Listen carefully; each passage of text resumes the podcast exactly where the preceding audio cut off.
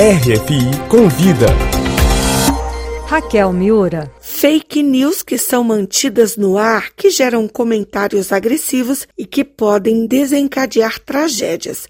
O caso da jovem Jéssica, mas não só ele, acabaram trazendo novamente à tona o projeto das fake news, que visa regular as mídias sociais. E sobre isso, a RFI convida o relator da proposta, Orlando Silva, do PCdoB de São Paulo, a conversar com a gente. E eu começo já perguntando, deputado, se a clima e voto para avançar com esse projeto em 2024. Olha, esse tema de regulação de plataformas digitais é um assunto em debate no mundo inteiro. Não é um tema discutido no Brasil apenas. A Europa, que tem uma tradição regulatória mais forte, já avançou com a votação da Lei dos Serviços Digitais. Vários países seguem debatendo caminhos para a regulação de plataformas digitais. Então, o Brasil não discute esse tema isoladamente. Esse é um tema global.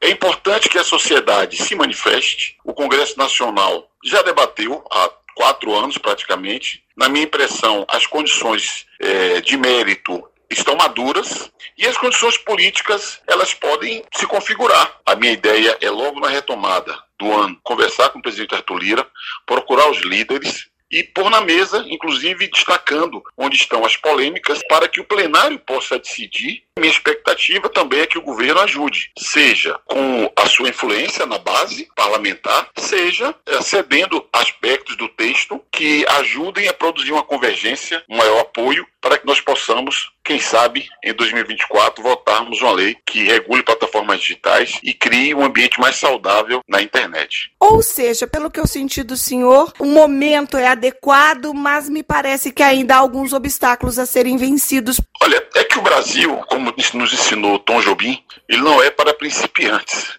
Eu vou dar um exemplo prático para você. O governo editou uma medida provisória que discute um tema fiscal, da desoneração fiscal. O que parecia nos levar para o início de ano legislativo tranquilo, com essa medida provisória, já há um tensionamento no ar. Imagine você, o presidente do Senado, do Congresso Nacional, admite a hipótese de devolver a medida provisória. Imagine o tumulto político que nós vamos criar no começo do ano legislativo. Então, aquilo que parece ser um ambiente propício para debater um tema de mérito, relevante, urgente, acaba sendo contaminado pelo conflito político no Congresso Nacional. Então, na minha percepção, o debate no Brasil amadureceu sobre regulação de plataformas digitais. A sociedade brasileira ganhou mais consciência quanto à importância de votar esse tema. Com a extrema-direita manobra no parlamento, tentando criar uma radicalização desse debate, ideologizando esse debate, e a extrema-direita é beneficiária de tropeços políticos que por vezes não criam um ambiente mais tranquilo.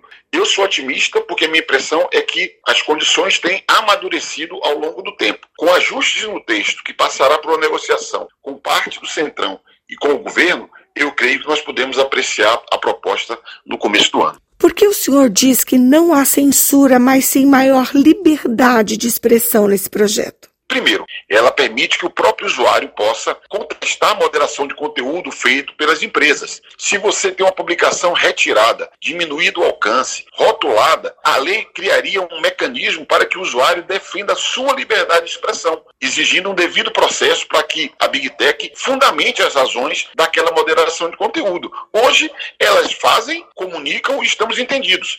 Então, em primeiro lugar, é uma proposta que fortalece a liberdade de expressão que deve ser defendida por cada usuário, por cada cidadão. Segundo, ela cria obrigações de transparência para que nós saibamos se a operação feita por essas empresas não impõe risco a direitos fundamentais. E terceiro, ela cria uma nova regra de responsabilidade. E como essa responsabilização ajuda no combate a casos como crimes sexuais contra menores, indução ao suicídio, inclusive diferenciando do que já estabelece hoje o Marco Civil da Internet? Hoje, pelo Marco Civil da Internet, uma empresa só pode ser responsabilizada se não cumprir a decisão de um juiz determinando a retirada de um conteúdo. Pela proposta, não. Pela proposta, ela fica obrigada, ela tem o um dever de cuidado. O que é, que é o dever de cuidado? É uma obrigação adicional de olhar e olhar de novo e prestar atenção em conteúdos que impactem em ataques à democracia, terrorismo, violação, é, violência contra a mulher, racismo e induzimento ao suicídio e crimes contra a infância e adolescência. Esses temas vai exigir que as plataformas tenham muita atenção e cada conteúdo identificado. A plataforma digital ela deve ser notificada.